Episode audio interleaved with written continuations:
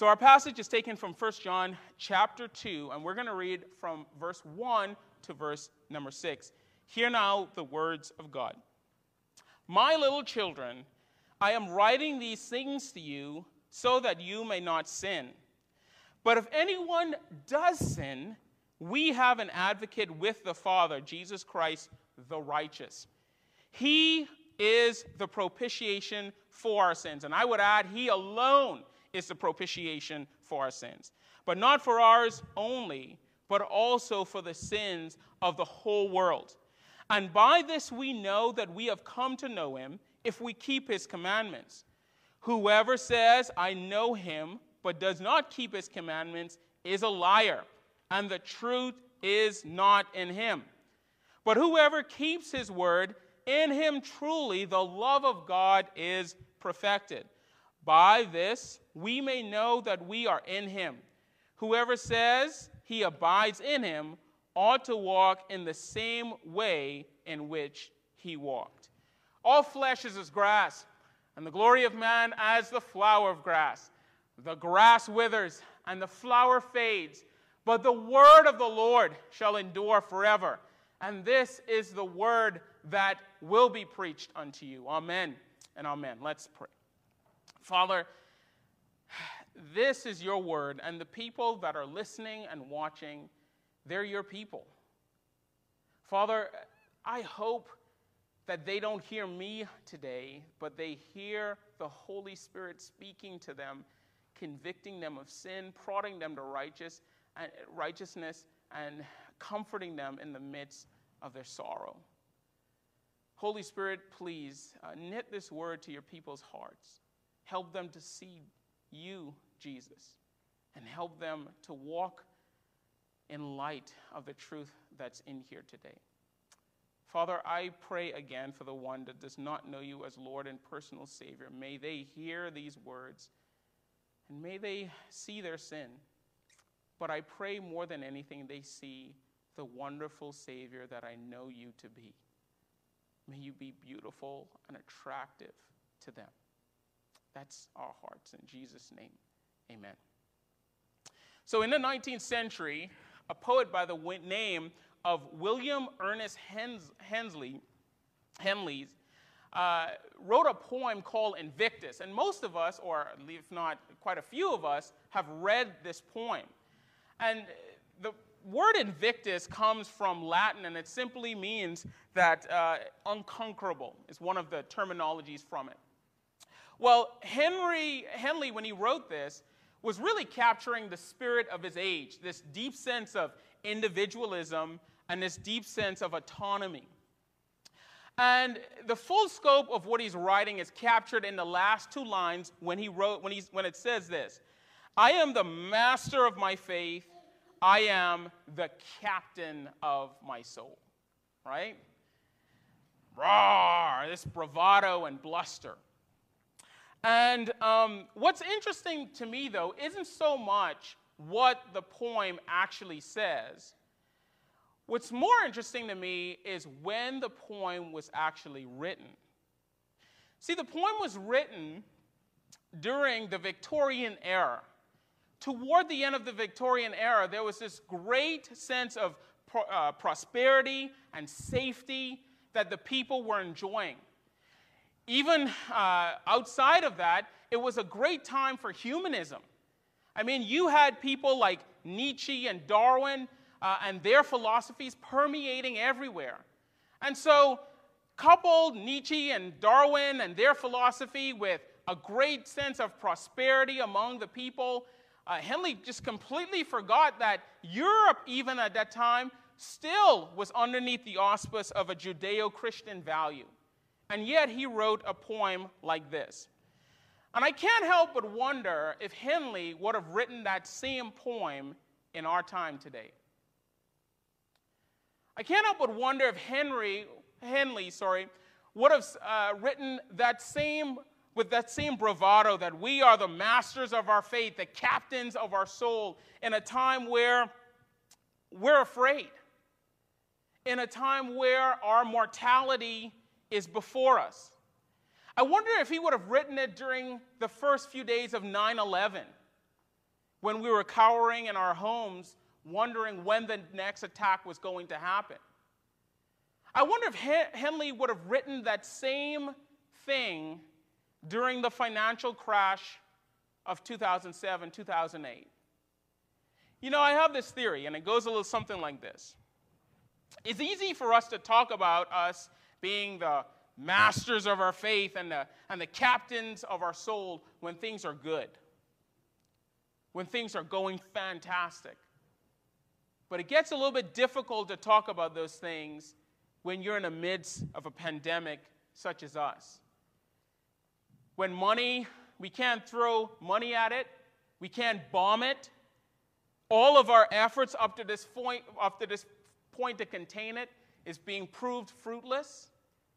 And you can't help but wonder if Henley wasn't just acting out of this bluster and bravado because he was in a time of great plenty and not in want. And so here's the point that I want to make. Even on our best days, we are not the captain of our souls. We're not the masters of our faith. If anything, we're looking at ourselves now and we're saying, Woe is us. And what the Bible tells us, what John is telling us, is that we are a people who are in desperate need of an advocate. Because we can't advocate on our own. We're too weak and frail as a people. And so, for the next few moments, I want to talk about this wonderful truth embedded in this text, and that is this that Jesus Christ is our advocate. And in the midst of this pandemic, in the midst of the turmoil of the markets, in the midst of us as a people uh, overcome with fear and anxiety, we need to encourage one another and know that we have an advocate. More so than that, we as a group of people, we as a body, as we live life together, need to be reminded of why this is so important. So here's what I want to do I want to look at the book of First John, chapter 2, and this concept of Christ being our advocate.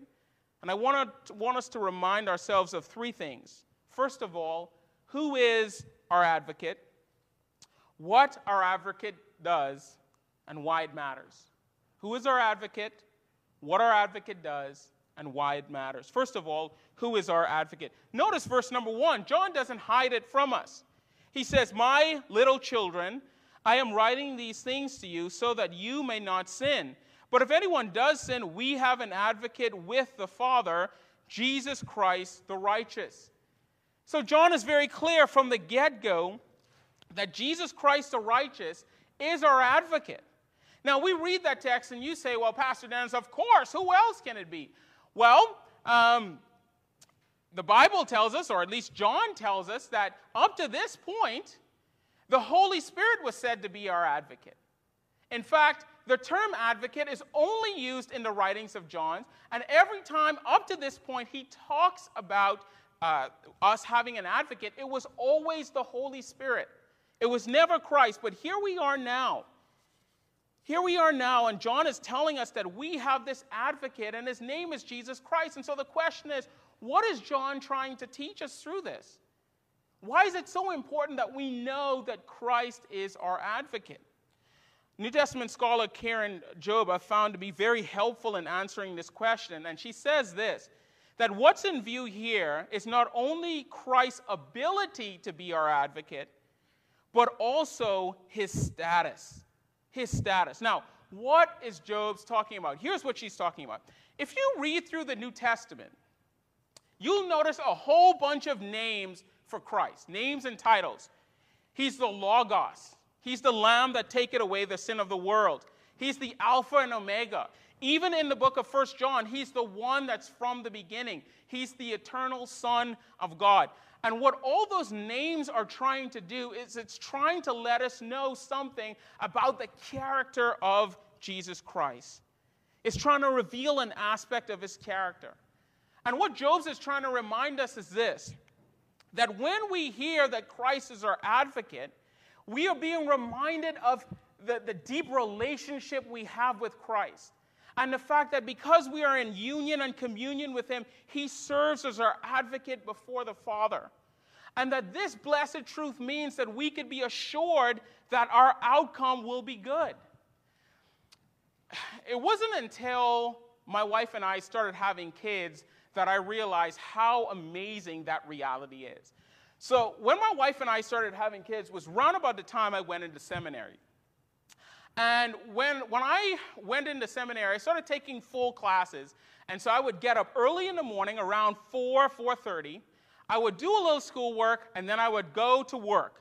And then I would work for a bit of time, and then I would, you know, uh, I'd go to classes and do work. But anyway, long story short, I would go home. And when I went home, my wife was exhausted because, you know, she had been home all day with uh, Maddie and Virginia at that time. And so uh, she would give them to me, and then she would go get some rest. And, and they would start crying. And I'm like, why are you crying? Daddy is here, right? All problems are solved. And, uh, but, but, I didn't know why they were crying because I was trying to comfort them and do all these things. And my wife would say, Oh, oh, uh, honey, that's, that's her, her hungry cry. Why don't you go get her something to eat? I was like, okay, and, you know, like, oh yeah, it's a hungry cry. I'd put her down, and then my wife would say, you know, she'd start crying again, and my wife would say, honey, honey, that, you have to burp her. That's, I need a burp cry. And I was like, need a burp cry? Is that a thing? Okay. And so I would, I would, uh, you know, burp, burp the child, and then, you know, uh, I would put her down, and I'd start doing something. She'd start crying again, and my wife would say, honey, honey, you got to change her. That's her. I, you know, I soiled my diaper cry. You know, and, and all of a sudden there were all these cries that I didn't know that my wife knew. I felt like I was in um, an episode of I Dream of Jeannie. You're like, well, what do you mean? Like, that's her hurt cry. And what do you mean that that, you know, that's her um, having an existential crisis because I can't find my pacifier cry?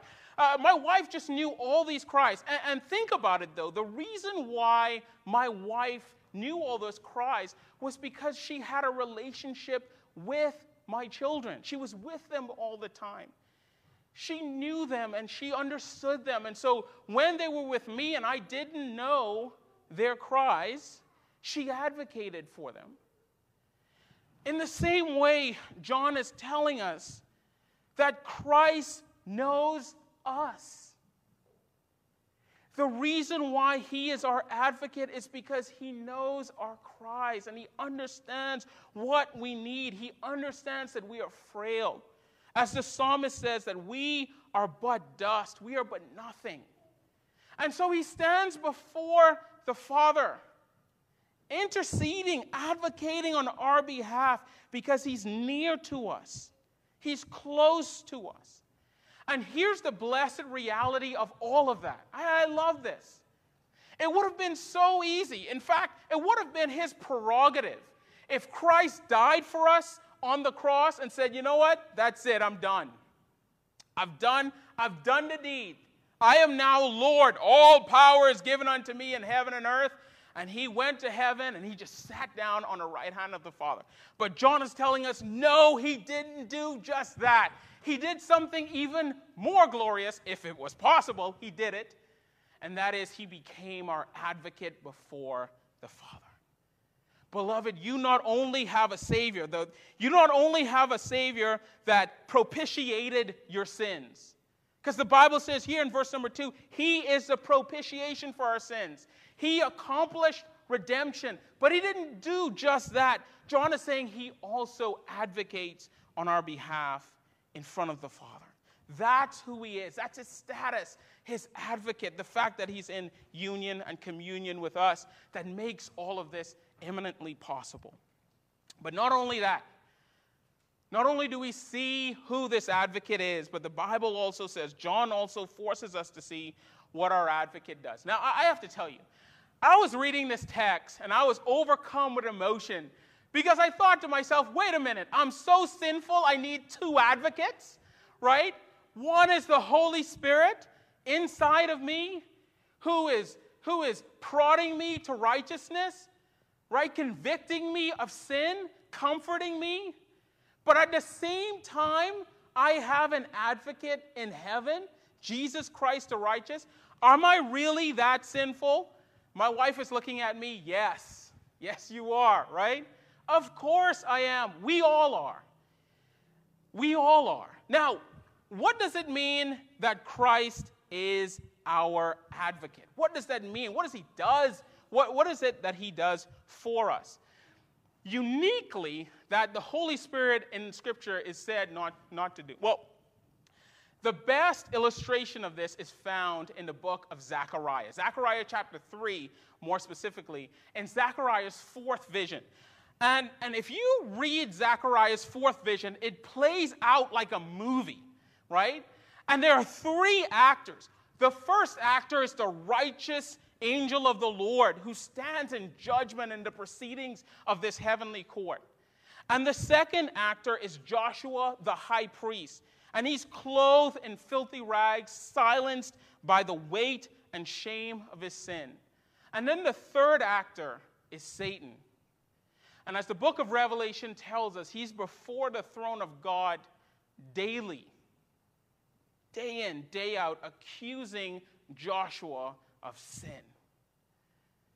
And here's the thing that's even more scary Satan has cause. Because the Bible says that there are three things that are in Satan's favor. The first is this the charges are completely accurate. The Bible says in Romans 3:23, "For all have sinned and come short of the glory of God." The charges against us are accurate. Not only that, the Bible also tells us that the sinner has no excuse. The glory of God is seen. And so he has no excuse for why he doesn't repent. But the last is this the guilty must be punished. And that's Romans 6 23. For the wages of sin is death. And here it is the sinner stands condemned and guilty. And in a plot twist for the ages, the judge that's presiding over the procedure, uh, over the whole proceedings, he stops being a judge and at the same time, or he, con- he continues being a judge, but at the same time, he turns into an advocate. And he says, That's enough. The charges have been paid for. This one is forgiven, and he rebukes the devil. I love what Martin Luther says in A Mighty Fortress is Our God. And though this world with devils filled should threaten to undo us, we will not fear, for God has willed his truth to triumph through us. The prince of darkness grim, we tremble not for him. His rage we can endure, for lo, his doom is sure. One little word shall fail him. Let that sink in for a moment. That when you're being accused as a sinner deserving death, God steps in and one little word fails Satan. Our advocate speaks one word, and we are forgiven and healed and clothed by the righteousness of Christ. What a glorious, wonderful Savior. This is what you and I have access to, and we need to remind each other of this that we have a shared advocate before the Father. Now, it would be pastoral malpractice if I didn't mention a philosophy in this text that is pervasive in our culture today, and that is universalism. There's many people that come to this text, and in this text, they see John saying that at some point, everyone is going to be redeemed and everyone's going to be saved. Now, before I explain why that's not the case, let me say this. I am not approaching this as someone who is this you know, this pastor who kind of knows his theology that's giving everyone the answers of what they're supposed to know. This doctrine hits home, and here's why. To the best of my knowledge, my father, when he died, did not know Jesus Christ as Lord and personal Savior. To the best of my knowledge. And so, if Scripture is correct, and I believe it is, my father entered into eternity not knowing Christ. So I promise you, if anyone wants the doctrine of universalism to be real, it's me. If anyone wants everyone to be able to go to heaven, it's me. But here's the thing This text does not teach that.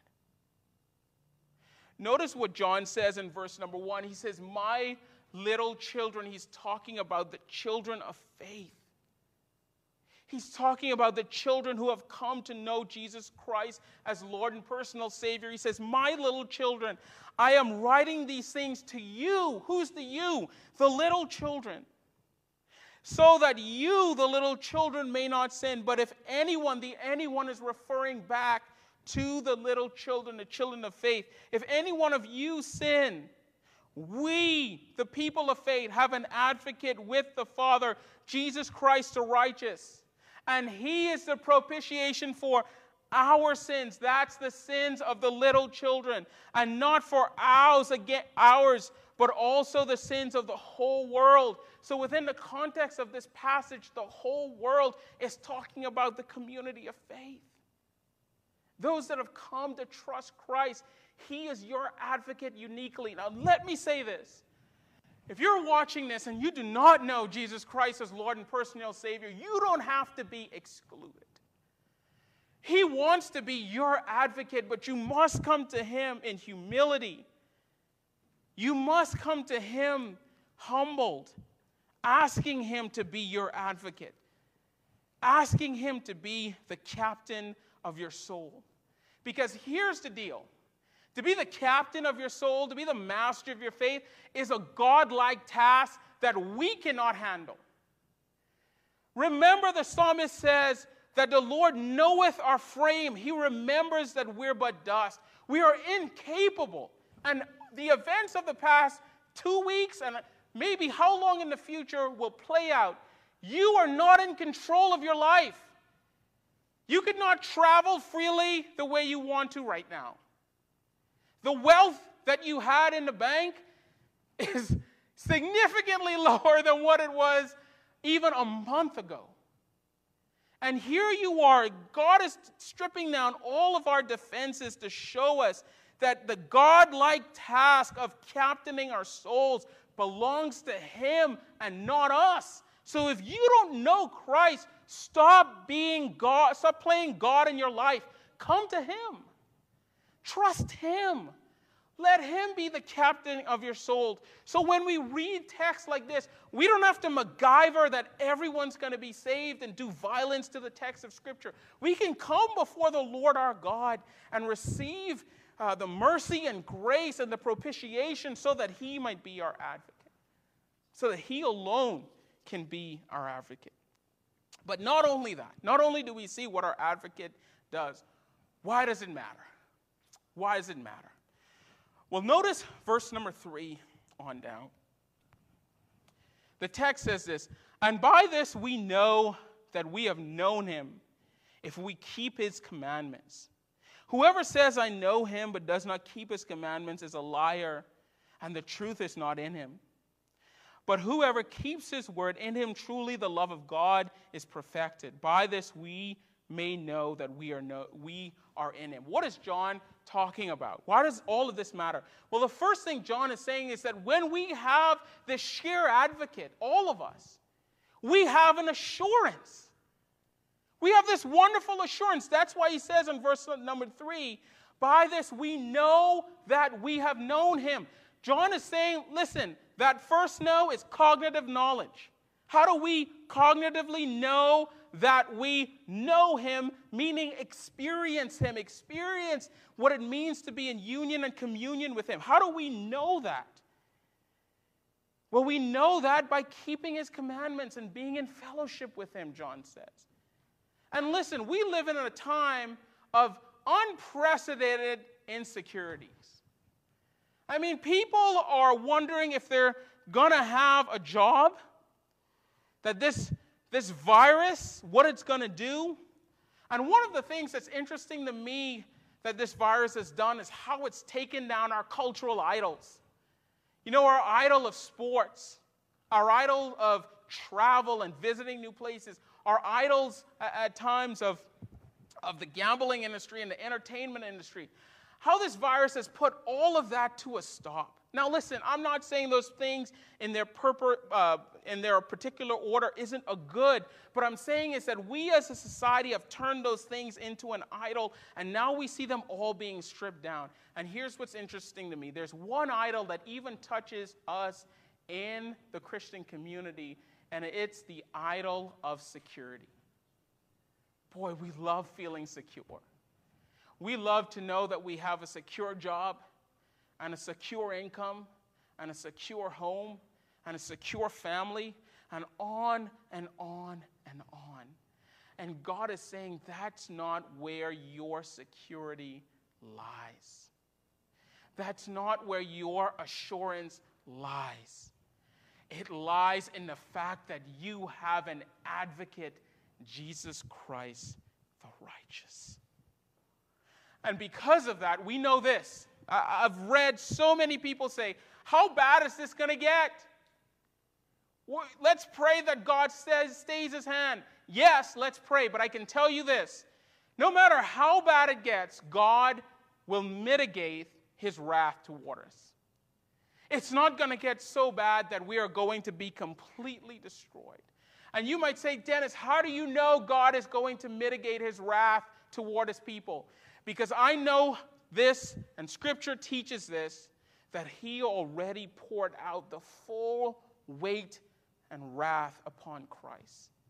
And because Christ has now bared that burden completely and totally, you and I no longer have to fear the full wrath of God. We have the assurance that if we are in Christ, we might be impacted by the wrath, but we're not the objects of the wrath. No longer, Meredith Kline said, are we sinners in the hands of an angry God, but sinners in the pierced hands of a loving, wonderful Savior. That's the beauty of the gospel, that you and I have this assurance, and it is sure. It is sure. Last thing I want to show you is that because we have this assurance, verse 3 through 5, verse number 6 tells us that we could begin to walk like Christ. Notice in verse number 6, he says, Whoever says he abides in him ought to walk in the same way in which he walked. The he there is Christ.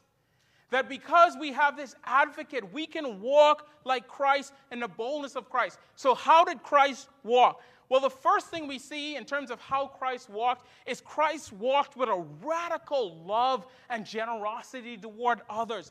Beloved, if you're in the Christian community, this is our time to walk with the same radical love and generosity and compassion towards all those around us. We're not hoarders, we're givers. Now, I'm not saying prepare. Some of you are going to hear, whoa, Pastor Dennis is telling me don't prepare. No, no, no, that's not what I'm telling you. But I'm telling you at the same time, don't hoard and keep everything to yourself. Look for ways to give and to be a blessing to others. This is our time to give more. This is our time to pray more. This is our time to be in tune to the needs of others like Christ. Like Christ. We're going to be in tune to the needs of others. Second of all, this is our opportunity for profound grace. You know, it's interesting. One of the things that that happens when you bring families together in a home and you're homeschooling is eh, let's, let's just be honest. There's discord. There's discord. And so what is john saying? How should we walk like christ walked? Well we should show each other grace. This is not the time for us to be fighting and bickering with one another. This is a time for, for us to show each other profound grace that we need to be more forgiving in a time of crisis. This is a unique time, so why not take the moment to show unique grace? You know, I love Christmas time because it appears that everybody's a little nicer to each other during Christmas. Well, can I tell you, we need to be a little nicer to each other during this time as well.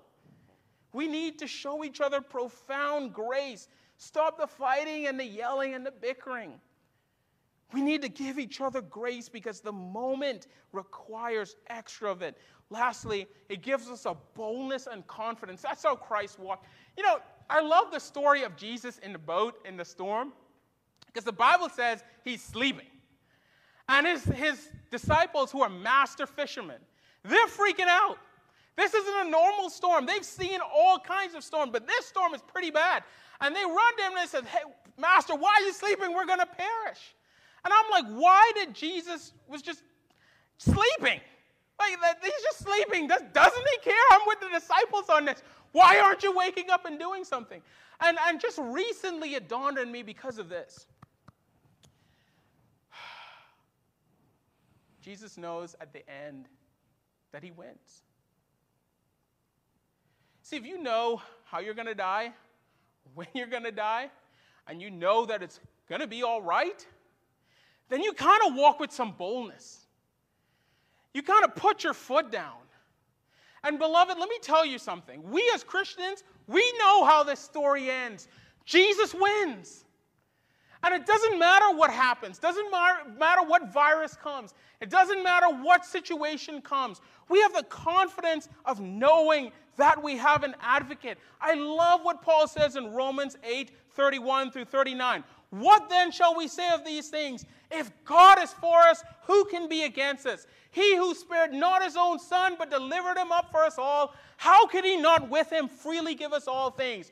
Who shall bring my charge against God's elect? It is God who justifies. Who is it that condemns? Jesus Christ is the one who died. More than that, who was raised, who is at the right hand of the Father, who indeed intercedes for us.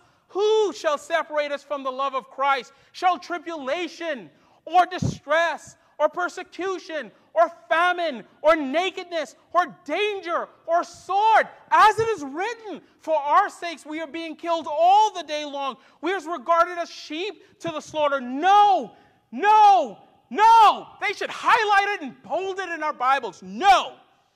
In all these things, we are more than conquerors through him who loved us. For I am sure that neither death, nor life, nor angels, nor rulers, nor things present or to come, or powers, or height, or depth, or anything else will ever do what? Separate us from the love of Jesus Christ. The love of our God that's found in Him. This is true for us now because we have an advocate with the Father, and His name is Jesus Christ the righteous. Brethren, let us encourage one another with these words. Let us pray. Father, thank you for your word. Thank you for the power of your Holy Spirit. Thank you that you live to make intercession for us, that you are our advocate, and we can rest and trust in that. Lord Jesus, may your spirit, may your power reign and rule in the hearts and minds of your people. Let us walk with extra love and compassion, extra grace. And Lord, may, us, may we walk with extra boldness because of who you are. In Jesus' name, amen.